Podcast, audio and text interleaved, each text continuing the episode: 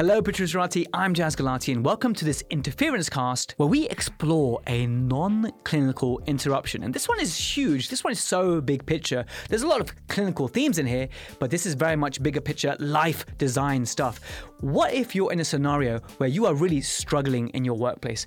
Sometimes dentistry can be like super isolated, feel really lonely. It's just you and your nurse, and it can get a little bit depressing, especially in the winter months, I find. So, community and mentorship and the right culture oh my goodness, the culture at your workplace, the nurse at your workplace, the relationship with your nurse or your DA is so, so key. So, these are all the themes that we cover with Dr. Sandy. So, Sandy is this dentist who, and you'll hear his story in the podcast, but he was not in the happiest of places. And so we discussed all about that and how he had to make a major change and move hundreds of miles away to be able to gain fulfillment from his career. And that's why I wish for everyone. I wish every Protrusterati gains fulfillment from dentistry because it's a truly wonderful profession. But guess what? This wonderful profession can be an absolute stinker if in the wrong environment or if in a toxic culture. So in this episode, we're going to discuss all about that, how to recognize it, and what can you do? You have to just stand up for yourself. You have to be your biggest advocate. And I hope this episode inspires you to take some sort of change. If you are identifying with all the things that Sandy's saying today, I want you to stand up for yourself and make a change. It's never easy because comfort zones are, are very comfortable, they're very nice to be in, but growth never happens in comfort zones. So, guys, I hope you enjoyed this episode with Dr. Sandy, and I'll catch you in the outro. Dr. Sandy Rupert, welcome to the Protrusive Dental Podcast, my friend. How are you? I'm very good, thank you, Jaz. How are you? Okay? Thanks for having me on. Very good, thanks. No, no, thanks for making time for this. Uh, we spoke a, a, long while ago now. You're very inspiring in the, the, kind of things that you're telling me in terms of helping dentists finding where they want to be in a, in a more thriving environment, a better environment, an environment where they can enjoy themselves. And it was from your own experiences of, of going through the lows that we can speak about how to attain the highs. So before we delve into your story, which involves a little bit of self discovery, a little bit of reflection, we talk a little bit about litigation and how that can affect someone as well. Tell us about where you are right now, what you work, your little background would be really good to hear. So I am an associate dentist. I'm working in the Northwest at the moment. I've been there for about a year. Uh, I originally qualified in 07 from Cardiff. I actually was a, a trained as a technician first. I did not know that. Wow. Yeah, okay, so uh, cool. I did that many moons ago now, actually. Seems like a while. Do, do you uh, still make your own crowns? I, I, know a buddy called Riz who um, actually makes his own, does his own lab work as well as being a dentist now. You know what? If I had time, I would. I, I do do my own wax ups actually for you uh-huh. know so I find it quite therapeutic actually but I started that in 98 in Manchester and I finished in 2002 took a year out and I worked in a prosthetic lab for a year and you know found that I had a bit of a passion for for dentures and all things removable Mm-hmm. And then I went on to Cardiff then to do dentistry. So I finished that in 07. Pretty much since then, I wasn't comfortable going into practice straight away. So I went on to do some hospital posts. I worked there for two years in sort of oral surgery, restorative, a bit public health in there. Um, and then 2010, I had my landed my first associate job in South Wales. C- can I just uh, check with you, Sandy? Because you're, you're, you're, one of the first few people who said about the, the dental public health, but I, I, hear colleagues talking about it. What was that like? Is it just lots of reading and lots of signing things? Like, what, what does that actually involve? Just, I mean, just tell us briefly what, what, you know if you're working and you did a bit of work in dental public health what do you actually do uh, you know what i can't answer that question i don't know i don't know what i did I don't actually know what I did for six months, you know. Uh, but I worked. I, but it was, uh, you know, I can't even put it into words. Actually, just literally like putting things into place, you know, re- regulations. It was mostly a supervisory, you know. I was under a supervisor at the time, and you know, I mean, you're talking over ten years ago now. Um, was this just you on a laptop and just like pretty much sorting yeah. things out, yeah. just uh, the whole the whole pen yeah. pusher thing, but like a, a, keyboard uh, warrior kind of thing? Yeah, working through Excel, you know, trying to work out the formulas on Excel, put things into, into tabs. But yeah, I mean, uh-huh it wasn't the most one of the most enjoyable for me personally. It wasn't the most uh, you know. Well, you come from a background of very hands-on, yeah. technical. So so maybe for, for, for those colleagues who uh, decide that they don't like teeth and they don't like people, that maybe they want to do dental public health. You think? Absolutely, absolutely. if if you that's that's how you're built, then yeah, go for it. but um, that's I, the beautiful thing about profession, right? You can go into those little avenues. Absolutely, absolutely. But I mean, those two years were really, really good. I mean, you know, they gave me a little, quite a bit of insight into into dentistry. I was coming out of VT, right? You know, you, you don't really know a lot, so you're trying to put your skills into place and working straight into practice. Then, uh, Sandy, one thing I just want to just follow up on that is dental public health. Just touching on that again, and a few other things, uh, a few other subspecialties that and, and training posts that dentists do. Sometimes they do it because they are worried or afraid of going into practice and I know many of my colleagues have been affected by this. Do you think because you, you you kind of mentioned a little bit that you weren't quite you didn't feel like you were ready for practice just yet. Do you think that you might have done these posts at the beginning because you weren't quite ready for practice? Absolutely. I think for me personally, I think confidence is a bit, it's a massive thing. And I think at the time, you know, I learned a lot from VT. You know, we're talking over 10, 12, 30, 40, many moons ago. But I think the essence of VT is to obviously learn as much as you can, but you've got to be in the right setting. You've got to be in the right place. You've got to have that infrastructure, you know, with your principal, your mentor to support you through all these things, you know, to sort of develop yourself in your skill set, be competent, carrying out treatments. But for me personally, I wasn't at that stage with that, that, that point in my time in my career where I felt that I was, I don't want to use the word good enough, but maybe, yeah, maybe I wasn't good enough. Maybe, maybe it's just how you felt yeah, at the time in yourself, yeah, right? Absolutely. Mm-hmm. And I think that for me personally gave me a little bit more insight into treatment planning, talking to the patient, your bedside manner, you know, just mm-hmm. little, little gems like that to try and help you to sort of uh, move forwards with, with, with mm-hmm. uh, sort of working in general practice and dealing with patients on a day to day basis. I think that's really important. And I think, you know, for me personally, that was probably one of the best things I, have done. Mm-hmm. I do, I do think it's important. And then when you started to work in practice, how did that go for you? And then uh, was it good from day one, or did it start off in shaky grounds? And how did that uh, evolve? So I worked in a practice uh, in South Wales, mixed practice, and yeah, it was good in the beginning. Yeah, it was good. I had uh, you know a good twelve months there. However, as I found when I was working, you know, the treadmill started to kick in. You know, in terms of I know you've touched on on certain points in a podcast where you talked about the financial aspect of associates. You know, how much money is enough, and so I think you know as you start sort of working, you think, oh, great, you know, I was in VT, I was earning 30K, or now I'm an associate and I'm, I've doubled that or I've tripled that, whatever, you know. So it's, I think based on that, you know, you try to, you try to, it's difficult because I think at the time, you know, the UDA system as it is now, it's difficult to provide that level of care for patients. You know, you know, when you're hitting that treadmill, you're seeing how many 20, 30, 40 patients or whatever it is a, a day. Mm-hmm. To mm-hmm. keep that consistency, exhausting, exhausting absolutely, stuff. Absolutely, mentally, I mean, I, physically, backbreaking. Absolutely. I mean, I used to come home absolutely shattered.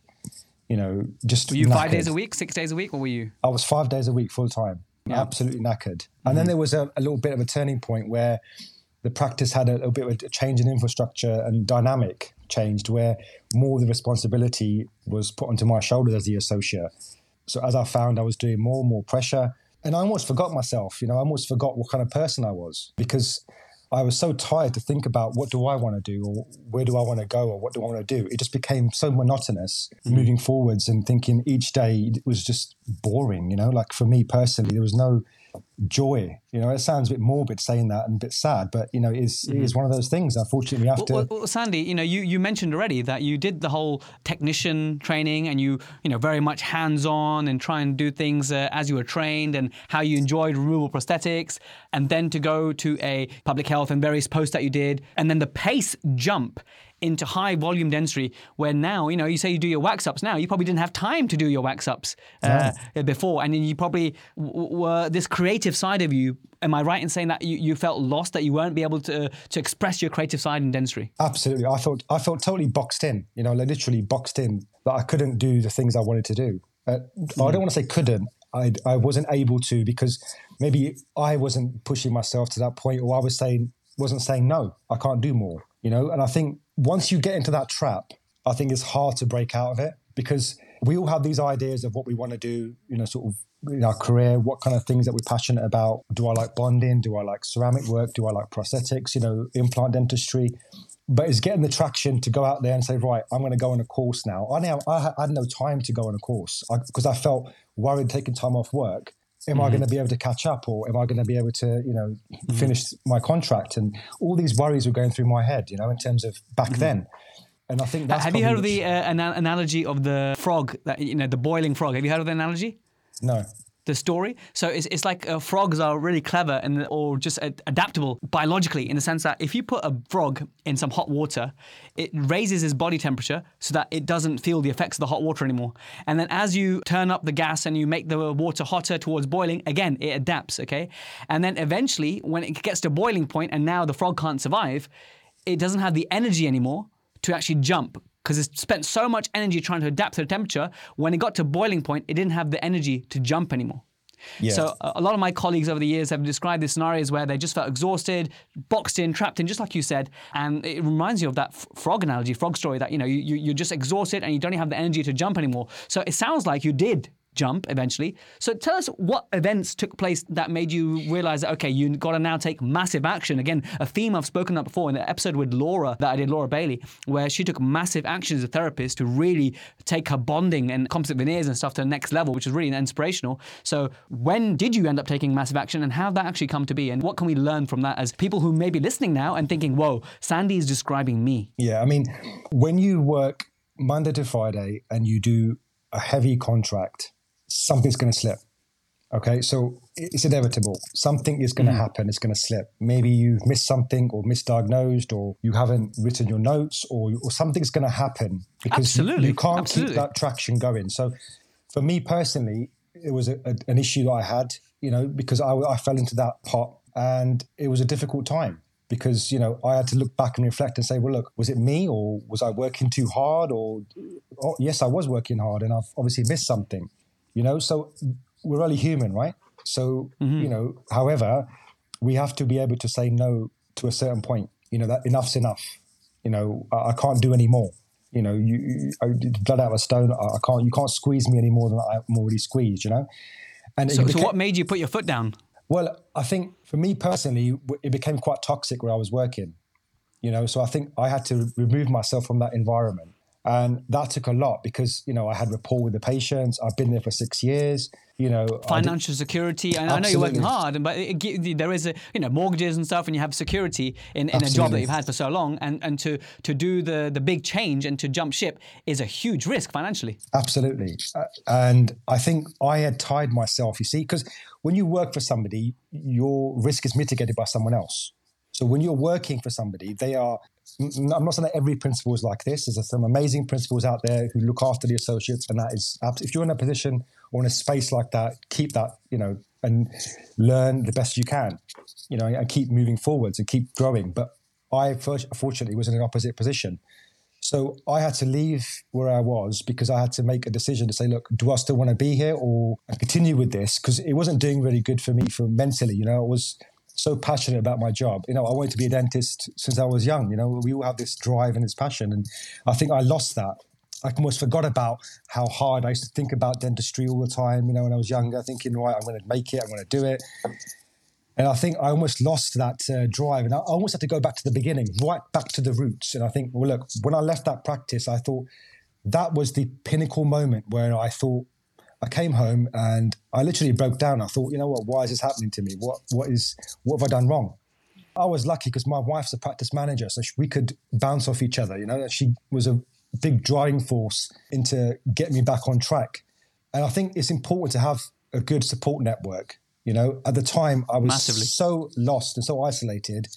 You know, the fear of talking to colleagues as well. You know, you you Mm-hmm. You want to ask someone for the advice. Stigmas attached to it, right? Absolutely. People think, oh, he's not doing very well, or uh, that kind of stuff, and that's why we see so many uh, anonymous posts nowadays on, on Facebook, right? Because Absolutely. people are afraid to attach their, their name. And I, I, totally get that, man. I totally get that. Absolutely. I mean, to me personally, I think I've, I've seen about three or four last week, and I think it's heartbreaking. Somebody's younger dental dentists that are working, I think, you know what, I, I, can relate to this. You know, we can all pick up little points. I think, you know, I was there, or I can understand where you're coming from, and you almost want to reach out to them and say, look, don't worry. There's always there's things that you can do to come out of it and actually make mm. your situation better. So I think it's important to understand oneself. I think if you look back and you think, right, well, look, I need to change. How am I going to do that? So how did you do that? I yeah. mean, you left, which is a, a, huge step, and then you had the support network and your partner and stuff, which is amazing. But then where do you go from there? And then also, we'll rewind a bit as well. How do you identify a toxic working culture. For, for, for, me, it's always been for the most number one determinant for me has been my nurse. Actually, believe it or not, like if I had a solid nurse, it makes a huge difference to your to your career, to your daily uh, work. If you have a, a, relationship with your nurse which has got too much friction, or it's an attitude clash, or a culture clash, that it, has a huge impact. And that's just one person, yeah. right, can determine your day. So, what kind of things happened to you that led you to deem your workplace as, as, as toxic culture at the, at the time? Yeah, I mean, if you go into a practice where you can sense that this it's, it's just a bit toxic here, or you know, whatever word you want to use, you know, it's not it doesn't feel right. You are going to find it quite hard to change that dynamic in that practice. as a single person, if you've got standards and you've got a way of, of you know, treating your patients, you've got high standards and you want to carry out high end treatment and whatever you want to do, it, it's hard to try and then push that forward to your, your colleagues or your team members. So that in itself isolates you. You know, mm-hmm. we don't want to be going from job to job. We want to stay stable. But however, sometimes, you know, the biggest thing is is taking responsibility. I had a really good quote years ago. Spider-Man, Peter Parker, his uncle said to mm-hmm. him, with great power comes responsibility. Yeah. But if you flip mm-hmm. that, with great responsibility comes power. Now, mm-hmm, mm-hmm. I felt that I had to be responsible for everything that I do. So I had to be responsible yes. for my destiny, my, my, my path or journey, you want to call it. You know, so I had to be responsible. You, you are the captain of your ship. Absolutely. So I had to make make decisions which were hard, uncomfortable. Do you mean like clinical decisions, or like just give us an example of just what you mean? Examples, things like I had to sit into a situation where look, do I stay or do I go? If it's an environment which I'm mm-hmm. not comfortable with, I'm coming home mm-hmm. stressed. I'm coming home, you know, uh, mentally exhausted. Do I need to take myself out of that space and go somewhere else? You know, I might take a pay cut. I might take, I to start from the beginning again. Those things are hard, right? You know, being comfortable is easy, isn't it? But being uncomfortable mm-hmm. is something which is difficult. And I think that's where we have to dissect it and say, look, what do I want to achieve? You look at the long game. Look at what do I want to achieve? What do I want to do mm-hmm. moving forwards? Mm-hmm. What things do I like? And that wasn't for me. So I had to move. I mean, I had, I was out of work for a good four months. You know, when I mm-hmm. left that practice, I had no opportunity whatsoever. You know, I had to, you know, come home and literally do nothing. It was hard. It was difficult. Did you feel like as the months were going by that you you felt did you explore other career options just just uh, just asking did you wonder that did you did you think about it absolutely those thoughts crept into my mind pretty much every day but then something was overpowering me you know something was telling me no subconsciously something was saying to me no just stick it out hang in there mm. and you know things will get better and i kept telling myself that every day and eventually, I made the bold move to move. I, I just moved and I, I, relocated and up to the northwest, and I started again. It was almost for me, Jaz. It was like going back to VT. Mm-hmm, mm-hmm. You know, starting afresh, and that journey for me was amazing. You know, mm-hmm. if that never, liberating, yeah, if that never happened to me, I, th- I don't think I would be thinking the way that I have been you know, in terms of you're, in, you're in a much better, better place now, and it's because you took that massive action. Now, here, here's an interesting question: Did you wait for the right job to come up and then decide to relocate, or did you? Because I'm just thinking that there might be someone listening who's in your similar scenario, and then did you decide, okay, uh, put your finger on the map, okay, I want to move here, and then look for jobs there? How did you do it? I had a, a, a good opportunity. I had a friend who had a practice who offered me a job. Essentially, that's how my, my how it snowballed into you know, in South Wales, I knew a lot of people, you know, in terms of dentists, clinicians, and nurses, and you know, just it's a small area, right? So in the northwest, I had nobody. You know, in terms of my networking was pretty much zilch, 0 mm-hmm. and I think for me personally, I had to develop myself. See, I wasn't a very confident person, you know. So when you're not confident, you don't feel that you can execute certain decisions, and you're always trying to find mm-hmm. problems mm-hmm. rather than solutions. So you probably you, you, doubt yourself, don't absolutely. you? Absolutely. It's always second guessing. Always, oh, is that good? Or you know, my wife tells me all the time, don't you know, you got to think differently. So my wiring now is a lot different, and I feel better mm-hmm. without knowing it. I know it sounds silly, but mm-hmm. subconsciously mm-hmm. I feel better. But I think for dentists who are in a position where they're not in a in a good environment, sometimes it's hard to say to somebody to go and get another job. Just go and find mm-hmm. somewhere else you know, it's, it's easy to easy to say that to somebody, but it's quite hard to execute and actually do. You've got to have to actually to do that, to actually do the action implementation and listen and heed that advice and actually do something is, is the main reason. And, and, and I come, you know, from a position of someone who's worked in the NHS and I still have a, a, a contract where, where I, I, see children in the NHS and I think is, is great what NHS dentists can, can do. And dentists who, actually, NHS dentists is the wrong term, dentists who serve the contract. But a lot of our colleagues, yeah, they're happy in mixed contract and they love it and they're doing, they get to have their fun as well. But there are those dentists who are on this treadmill, exhausted and whatnot. And for them, this is a security blanket and it's too difficult to actually give up that contract and face the consequences of, of leaving that behind. Absolutely. I, I, mean, you hit the nail on the head there. I mean, you know, in terms of from associate's point of view and the principal's point of view, there's two different viewpoints there, you see. So I think it's very difficult because I think you need to be in a position where you always are having to map out what you want to do. You know, I'm constantly mapping out things, you know, in terms of what I want to do, and I plan my my journey because I think I had I had to, I had no choice. Mm-hmm. You know, I didn't want to leave the profession. Being on that treadmill is difficult. Mm-hmm. Sometimes you you got to just look back and say, look, if I'm on this treadmill, fine. As long as I can isolate certain things in, in my career and say, look, well, look, I'm working nine to five. I'm doing my UDAs. I've got a bit of private in there. What kind of private work do I like doing? I like the bonding. I like ceramics. I like, you know, implant dentistry try to map out your journey into into that and try to you know sort of network with people that are going to help you and support you because without support it's, it's difficult you know you got to knock on the right mm-hmm. doors as well you know you got to be able to contact people who you who think well look you know what i i, I can learn from this person and mm-hmm. don't be afraid to do that even if it's asking for help you know even if you need to yes. to help i used to i mean i've phoned up contacted lots of dentists to ask for help, you know, and sometimes you don't get a response. That's fine.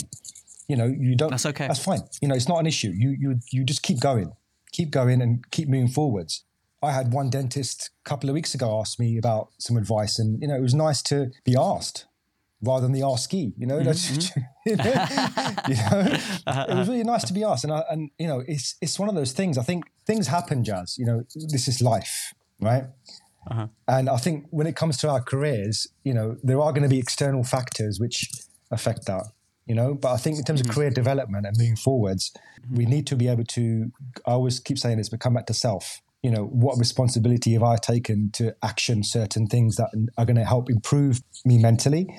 reduce the stress. Mm-hmm. You're never going to get rid of stress completely, but you can mitigate the risk. Mm-hmm. Yeah. So I think it's important to be able to have that a strategy in place you need to have a plan in place and then try and execute it, which is what I've done the last two years. So, so your your plan essentially was because I'm thinking already thinking about how to title this episode, and it's how to recognize a toxic working culture and how to take massive action, or something like that, basically, right? So I'm thinking, let's make it really tangible. You recognized it, you you felt the effects of it. It was it was laying heavy on you, and then you took massive action, which is a huge step and very difficult. So kudos to you to do that you got a little bit of luck, but I don't believe in that. I always think you make your own luck. You had that network, and then you, you took a big plunge. You took a huge risk, moved to a, a, brand new place where you didn't have a network, didn't know anyone except this obviously this friend who owns a practice.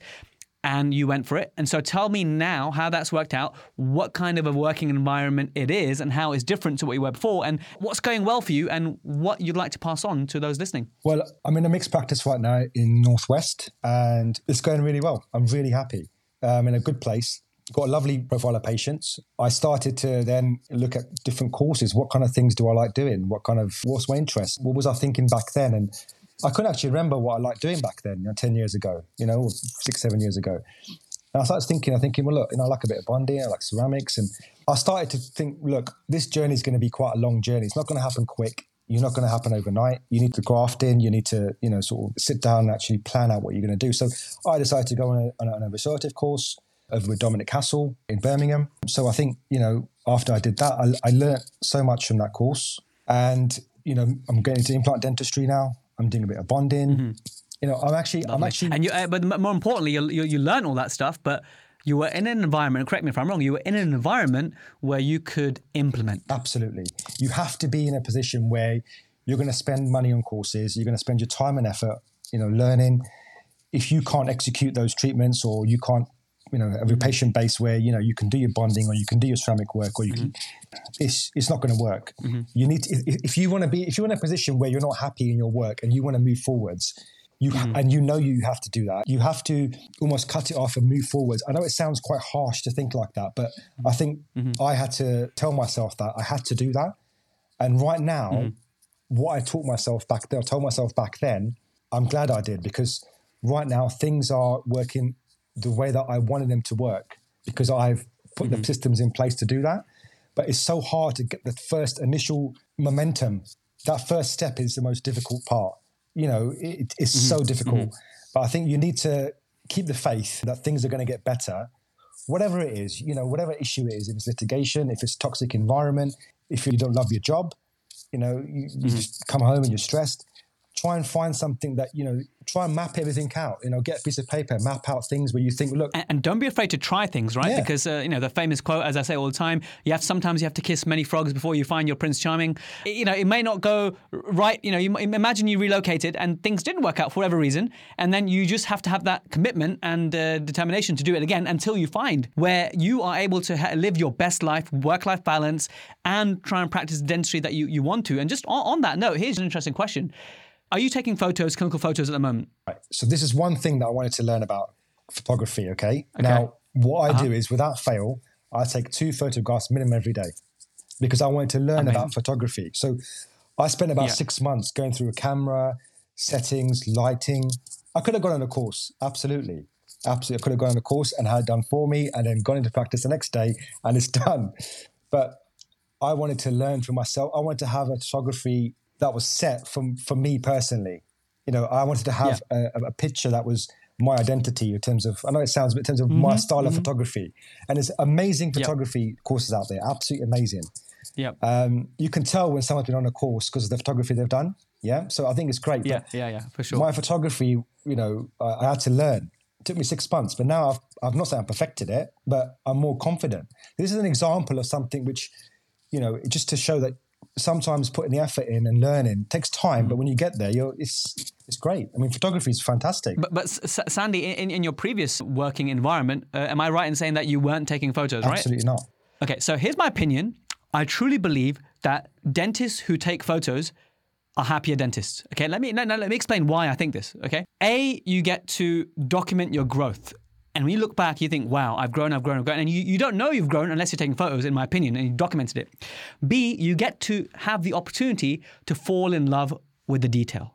If you fall in love with the little details, you enter the flow state. I think Yeah. I, I'm a big believer in that, and and I, I know it in myself. Like the days where I'm just so busy and stressed that I think, you know what, if I just pick up a camera now, my nurse will lose her shit uh, because we're already running late. Uh, those days I don't enjoy as much, but those dates, like it literally, there's a correlation between the number of photos I took that day, number of occlusal shots and quadrant shots I took that day, and my happiness as a dentist. I, I guarantee it.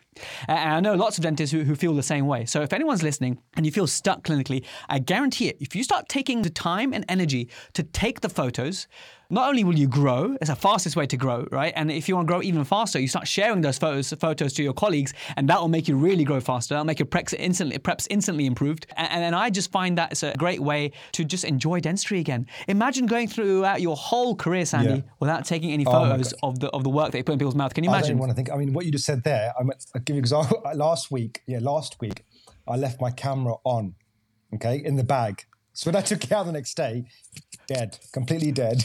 I Yes. was so upset the whole day. I thought, I haven't got a spare battery. My charger's at home. I can't take any photographs today. My nurse probably thought, oh, thank God, mm. you know. But uh, I, I, I think you absolutely hit, hit the hit the spot.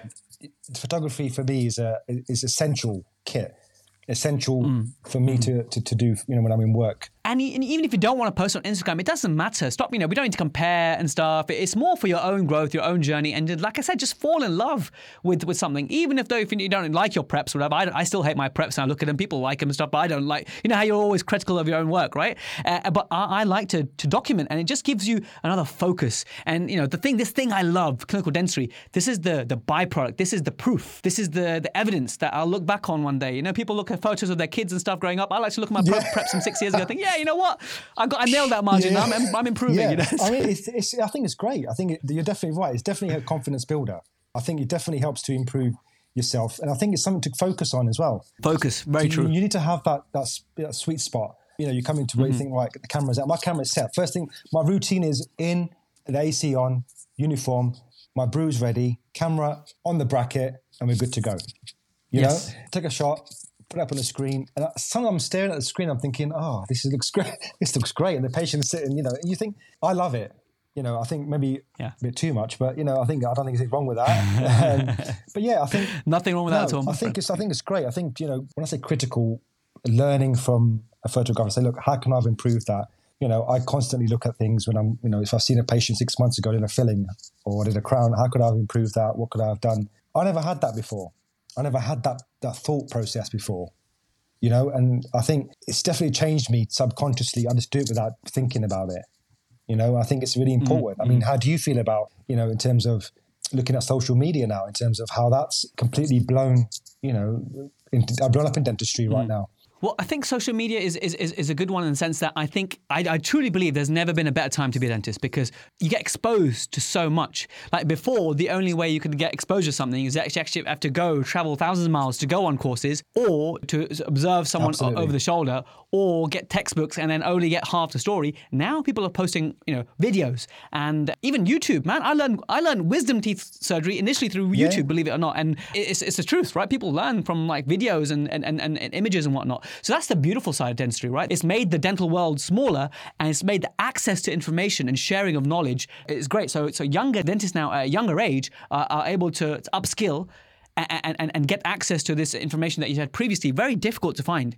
But the dark side of social media is comparing yourself to others and feeling like you're inadequate and, and that kind of stuff. So it's really, really, really important to, to never do that and always just compare yourself to where you were a few years ago. And it's nice to be inspired it's beautiful to be inspired by other people's work, but don't, don't let that be like, oh man, that work, that patient's doing, that dentist's doing so much of this work, and I like it, and my own work doesn't look like that. Well, map the journey to how you're going to get Absolutely. your uh, work to look like that. DM that person. Yeah, you know? I mean that's that's pretty much what I you know had a. There's always pros and cons. Social media is great. I can network with somebody over in Australia if I wanted to and do a course online the, from the comfort of my yes. own home. You know, I, I, can do a crown prep with you know, for example, Right Global. They're doing courses where it's online. You know, that's all great, fantastic, absolutely brilliant. I can find somebody across the world, you know, and, and, and talk to them like I am with you now. Mm-hmm. But mm-hmm. I think where it comes to the validation, that's where I have, you know, uh, a bit of an issue with in terms of, you know, I don't want dentists to feel like, well, look, I'm validated by this six inch screen that I'm seeing a photograph of brilliant composite bonding or a brilliant crown mm. prep or, you know, yes, it's great. How, like you said, how do we get to that point where we could emulate this, this treatment or this bonding or crown prep, whatever it is, learning is is great. But that sh- that that shouldn't be our no. measure, right? That shouldn't be our measure. Our north star should be happiness. Absolutely. That's it in our in our lives, and also how we make our patients feel ultimately happy and, and uh, pain free. And and those two should be the primary measures. Now, yes, your followers and your quality of your work that's good because not so much the followers, more about the quality of your work. If you can improve that, that gives you a focus, just like we spoke about earlier. That's wonderful. But your north star should always be happiness, happiness, happiness. Happiness. And if you could just work on that, if you just work on your own happiness, you'll have a great Absolutely. career. You have to work on self. That come, you know, you are feeling good about yourself. You feel confident. That's going to shine through, right? When you're going to your surgery, mm-hmm. the work, you mm-hmm. see your patients. Ultimately, Jaz, if a patient is happy with what work you provided for them, if they're happy with your bonding, okay, and you post that on on, on, on social media, and you don't get much of a response from it, and you think that I haven't had a response from there because it must not be good. But is the patient happy? So does it matter? in the grand scheme of things, who are you trying to get validation off? Your colleagues or your mm-hmm. patient? I, I, just find it difficult. I mean, obviously, I'm on social media myself, so I, I think I'm still trying to get to grips with how these things are and trying to find my sweet spot in terms of how I want to sort of be portrayed on social media in terms of my patients, or they can have a look at my page and say, look, this is what he kind of, mm. kind of work that he does and get an example of it. Mm. But I think there's some mm. amazing dentists out there who do some amazing work like yourself, you know. So I think, you know, we just have to kind of sort of um, work with these people and just try to say, well, look, I'm going to learn from this, these group of people and try to not worry about what happening around here, you know, and just try to focus on mm-hmm. that. Just so another word on social media is nowadays social media and people's Instagrams and whatnot and Facebook profiles, it's almost becoming like a portfolio of their work. And I know some dentists as associates have been hired and actually Absolutely. been headhunted uh, via their social media. You know what? Your work may not have all these bounces and beautiful photography, but I see that you're very consistent and uh, I like the fact that you use rubber dam or whatever. Are you looking for a job? And it just happened to loads of colleagues. So if anything, if you just post up your work, even if you feel as though you, you have something to learn and post some reflections, that's a great way to post reflections. Is essentially growing this community of dentists online whereby you're critiquing each other in a good way and helping imp- improving each other's workflows and protocols. So there's a lot to learn from social media. And if you use it as a portfolio as a young dentist, I think there's I mean, it's a digital CV right there in front of you. You know, literally, here's my here's my page. You don't always, always have to give a CV these days. You just say, well, here's my here's my handle, mm-hmm. here's my mm-hmm. social media handle. Go ahead, have a look at my work. you know, I think it's I think that's fantastic. Yeah, yeah, yeah. I, I, I love yeah. seeing you know dentists who, you know, you look at a post and you think, right, this dentist's been active for four or five years, but you look at the first post and then you look at the what. Yes. I love that journey. That is a I love that as well. It's one of my advice. Just go yeah. back and look at the, the first few photos. They weren't as epic as they they are now, but you see the growth, yeah. and you gotta you gotta give love to Absolutely. the growth. I think it's fantastic. I mean, you see, the photography wasn't great, but now it's like you know, see, that's the journey. You know, there's going to be peaks mm-hmm. and troughs along the way but you just got to try to be the best version of yourself and just try to move forwards with the times you know mm. and, move forwards keep keep mm. pushing forwards. Sandy how, how difficult was that though thinking forwards and thinking positive is many dentists have had litigation experience or whatnot. I know we spoke about it briefly as well. What advice could you give to someone who may be going through a complaint or having an issue and, and that itself imagine your working environment is good. Imagine you're working in an environment which is not not toxic it's quite the opposite it's quite good. But even just having a complaint over your head that can really turn your life upside down, I, I, believe. So, what advice could you give to someone who, who may be uh, going through this tough? I mean, patch? oh God, I mean, having a complaint is awful. I mean, I think I just think it's, it's, it just ruins everything, doesn't it? I mean, we've all been there when a patient's not happy. The letter comes through the post, and you think, oh, this is it. I think firstly, not to panic. You know, I think if you're in a good place and you've got good people around you, seek advice. You know, speak to your principal, your colleagues I think there's a point where you're speaking to too many people and you're obviously getting advice from various angles, which sometimes can confuse the situation. I remember, remember too yeah, many chefs. Absolutely. I think you need to obviously, first things first, your indemnity, speak to them. But also, I think sometimes things you can't change. You look back and reflect and say, look, how did this happen? What happened? What could I have done better? Or what could I have changed? Or if I didn't do anything wrong, keep telling yourself that you know, because I think the worry is you always think the worst, right? You always think, oh, this is going to happen, or I didn't, maybe I didn't do this, I didn't do that, or. But I think it's important to to look back and reflect. But I think most important thing is is to talk to people, get the support that you that's going to help you push forward through an action of a complaint. I just find it heartbreaking sometimes when you know you have these complaints put through and you think, I didn't do anything wrong. Why is the patient complaining about me? Mm sometimes these mm-hmm. things happen. And I think we just have to brush that off and say, look, it isn't me. I did everything right. I, I had a situation where a colleague had treated an upper right five and root filled the tooth. Okay, that root filling mm-hmm. failed. So okay. we gave the patient the options, and I saw the patient then a year about a year later, and I took the tooth out. We gave him all the options, re-root mm-hmm. treatment. Patient didn't want that. And then we looked at a situation where the patient was exploring the options, denture, bridge, or implant, or whatever patient decided to go for a, a resin retained bridge. So we provided them with a resin retained bridge. Mm-hmm. And cut a long story short, the patient put a complaint in and said, I want you to provide me with an implant. Okay. On, on the grounds, grounds? basically, uh, this bridge has failed, it's come off. So the bridge kept okay. debonding. So look back and said, well, mm-hmm. why is it debonding? Is it the occlusion? What's, what's going on here? This was about 10 years ago. Now, at that yeah. time, I thought to myself, was it, did I do anything wrong or what's happened? I mean, the complaint, nothing came of it. But just the action of, of patients saying. I'm going to complain, that caused the nervousness mm-hmm, mm-hmm. in your belly. You think, oh, well, Absolutely. Yeah. Sleepless nights and, and doubting yourself yes. and the cascade of events that, that I mean, it was yeah, complete gobbledygook. It was just literally nothing happened. But just, I'm just trying to explain that just having someone even say, I'm going to complain or I want your email address or I want the practice NHS complaints policy.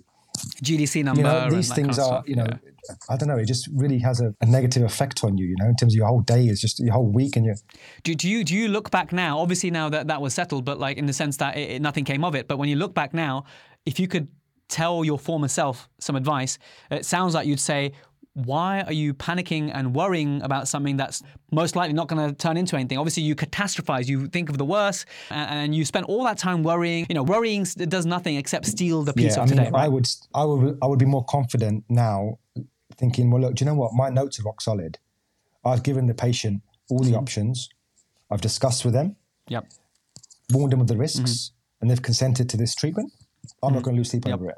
And that that's yeah. my mentality now. If I've done something which I think, you know, okay, I've missed that, or I could have explained this, or I didn't, I didn't put that in my notes, records, mm-hmm. or fair enough. Yep. But mm-hmm. I don't feel I don't lose sleep over it, and that that took me a long time to be in a position to be able to do that. And and in Sandy, it's, it's about not owning the. I mean, I say this all the time. It's like a broken record, but about not owning the patient's problem. So recognizing that, hey, this is your problem, the patient. This is your problem. Here are the options. Here's how much that one costs. What would you like to do? And if they ask a recommendation, you can give a recommendation because you're allowed to give a recommendation based on what you think is clinically the most appropriate option. But they can choose uh, the other options that exist, and these are all the suitable options. But then essentially, it's over to you. And then, uh, as long as your notes reflect that, it just makes you a much more peaceful sort of position in yourself that, yeah, you've done what you can and now it's up to the patient. Is You know, you don't need to dwell on Yeah, this I any mean, further. It's difficult because I think sometimes, you know, as human beings, we do have this sense of, you know, feeling like this when something doesn't go right. You know, you almost want to be sort of cold to it. But my treatment planning is better now, the last few years, than it was then because I was I'm confident in what I'm telling the patient. And that's come from courses, absolutely. right? You think obviously myself feeling and having confidence in yourself. It all comes back down to self. And my treatment planning is better, you know, right now because that in that way I, I'm lock stock. There is minimal risk of a patient saying, "Well, look, you didn't tell me that." I mean, I've got a sheet up on a mm. magic sheet up on my wall with a marker, and I'm I'm talking to the patient while I'm telling them exactly what's what's happening, with the pros and cons, you know, what are the alternatives, you know, explaining in, in, in a diagrammatic form in terms of what a root canal is. So, so they walk out with all the information they need. But that comes with me feeling confident about what I'm saying also to the patient and relaying that forwards. Mm-hmm. You know, I could talk to you about root canals all day, mm-hmm. you know, but does the patient understand? You know? So I think it's important in mm-hmm. that sense. But it all, it all comes back down to everything that we're discussing, everything that we discuss, it all comes back down to self. You need to have that confidence, and that takes time to. It's not going to come overnight. It takes time to build. And treatment planning from mm-hmm. going on these courses is really important. You know, start from the basics. Start from right from the beginning. Learn the foundations. Mm-hmm. You know, like I said, I feel like I'm doing a second VT right now. You know, in terms of last three years. You know, and it's it's great. It's fa- uh, it's fantastic. But I think it's it's- working. it's- It's working fine. it's good to see you smile as you say that. It's good to see you. You got your Oh. mojo back in dentistry. You're, you're doing. You're being more creative. And I think if I was to summarize is this episode so far is recognize that toxic environment, have the courage. And, and try and find the courage and the support network to to jump ship. Don't be the boiling frog. Jump ship. Be the captain of your own ship. Invest in yourself, in your mental health and your physical health, and on courses and knowledge, because ultimately that is you, and that will give you more confidence. And the patients can smell that. I know they can smell that. Take more photos and enjoy your dentistry again. Is there anything else you want to add, Sandy, as, as part of this? Uh, hopefully, a feel good episode with a happy ending and just sharing struggles uh, with those dentists, because I know loads will resonate with what we're saying today. And it's a shame, but I'm hoping if even just one dentist will say, you know what, I'm that boiling frog today.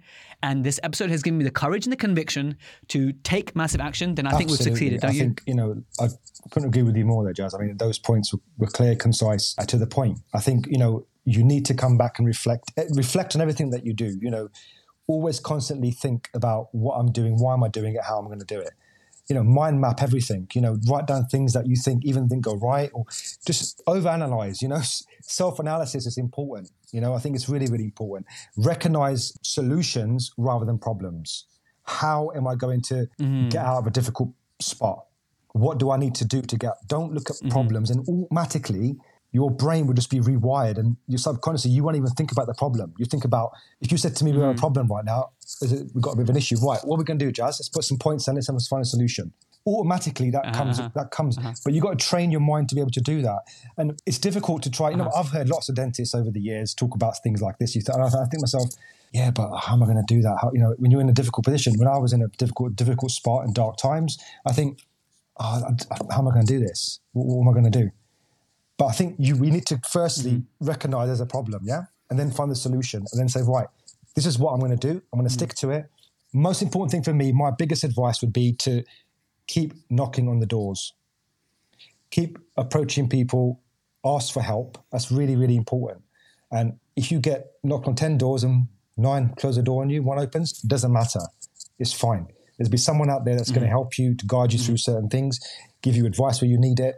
I mean, your podcasts, there's support groups out there that can help. You know, my door is always open. I think it's really important. that, I, I, I do feel saddened the dentists feel like that. You know, I think it's you almost you almost want to reach out to them and say, look, don't worry, man, it'd be fine. yeah, Just want to give him a shake and a hug and be like, it's going to be You'll okay. all right, we you can know? do this. I think it's important. because I think these are the people that are going to be, you know, Yeah. these are our colleagues. You know, we got to stick together and try to ride the ride the storm together and help each other, not trying to put each other under the bus.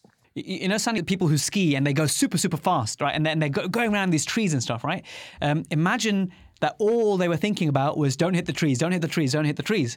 They would be just seeing the trees and they hit the trees. But instead, what they do is follow the snow, follow the snow, follow the snow.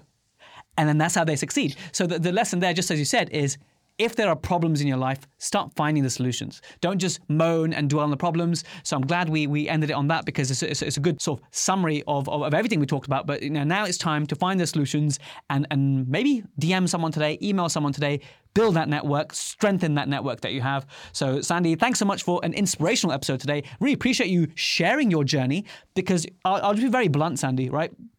The podcast what it's become i love i love this podcast I am very passionate yeah. about Protrusive and the fun we have and how much i'm learning and how much people are learning from the podcast. But let's not forget that most people that come on the podcast they have something to share which is amazing. They can help us in, in practice and they're doing it for free which is amazing. But also they you know generate revenue for their courses and stuff and you know come along to my course and, and that's cool. And, and that's yeah. that's how it grows and that's fine You've come on today. You have nothing yeah. to sell, my friend. Right? You have nothing to sell me. Okay. You've come because you called me and you said, Jaz, you know what? I feel this way, and I've been through this, and I want to help other dentists. Can we have a chat? And I yeah. said, yes. Absolutely. So thank you from the bottom of my heart and from the Protrusterati for just being that dentist that represents so many of us today and to show us your journey and show us your vulnerabilities. And no, just a thank you. my pleasure. To be honest with you, I'm just glad that you given me this platform to be able to share that with you. I, mean, I think it's, uh, you know, I'm at the stage now where I'm confident to say what things haven't gone right, and you know, I think you know it's important. And like I said, my door is always open to anyone who wants to talk or anyone who wants to share anything or any advices. I'm not an expert, but I've been through those experiences. I've been through those feelings those emotions. So I think it's important to to reach out. Definitely, definitely, definitely reach out. You know, to mm-hmm. anyone that you think that be able to help you and guide you through. If someone wants to just give you a, a virtual hug, a high five, or an email or a DM, what's the best way for them to contact me on you? my email on sandeep.rupra at gmail.com or they can, can holler at me on the, the old Instagram, you know, or Facebook. My handle what's your, Dr. What's, what's your handle? Rupra. Yeah. All so one word, yeah? You can shout me out there. Yeah, you All can right, I'll that put that in the show notes. You know, it's, it's, not a problem. I, uh, I think we're all here for each other. So, but yeah, I mean, I really appreciate it, Jaz. It's been really good. Been really good. No, thank you. It's been a lot of fun. Thank you so much. We explored a lot of themes, and finally, now we know what people do during dental public health. Okay. and, and there we are. Now we know. Uh, yeah, Sandy, thank you so much, brother. Cheers. Well, there we have it, guys. This interference class with Sandy. I hope it's opened your eyes and your ears and your heart to come up with the next steps. How can you actually gain fulfillment if you're not already fulfilled in your workplace? Every dentist deserves fulfillment from their workplace. So, why don't you take a leaf out of Sandy's page and figure out what is your next step? You might not be able to achieve it next month or in a few months, but at least have a plan of change.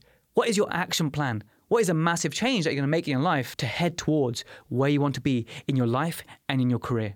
If you found this episode useful, please do consider leaving a review on wherever you're listening. That could be Spotify, Apple. If you're on the app, head to the community section. Tell me about how you found this episode insightful, and we're always chatting on the community as well as a Telegram group. So appreciate you guys so much for listening all the way to the end. As always, I'll catch you same time, same place next week.